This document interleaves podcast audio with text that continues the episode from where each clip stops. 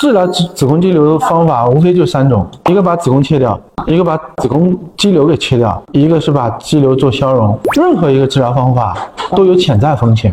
即便是说我们做消融，也有潜在风险。所以一般来说的话，当你没症状的时候，我们没必要治啊；或者症状不明显的时候，可以不治它的。所以能够避免的风险，我尽量避免。除非你对你生活已经有很大影响了，那我们需要治就治。那么治的话，跟你自己个人意愿也有关系。你如果症状明显的话，我就选择做一个肌瘤剔除。因为肌肌瘤剔除的话，第一个出血多，第二个呢就是手术过程还比较复杂，第三个呢，你比如说我们子宫切了，我子宫相关的癌症以后就不会得了。就比如宫颈。癌啊、内膜癌啊、子宫肉瘤啊、子宫肌瘤本身不会恶变的，但是其他的问题我都一并就解决了。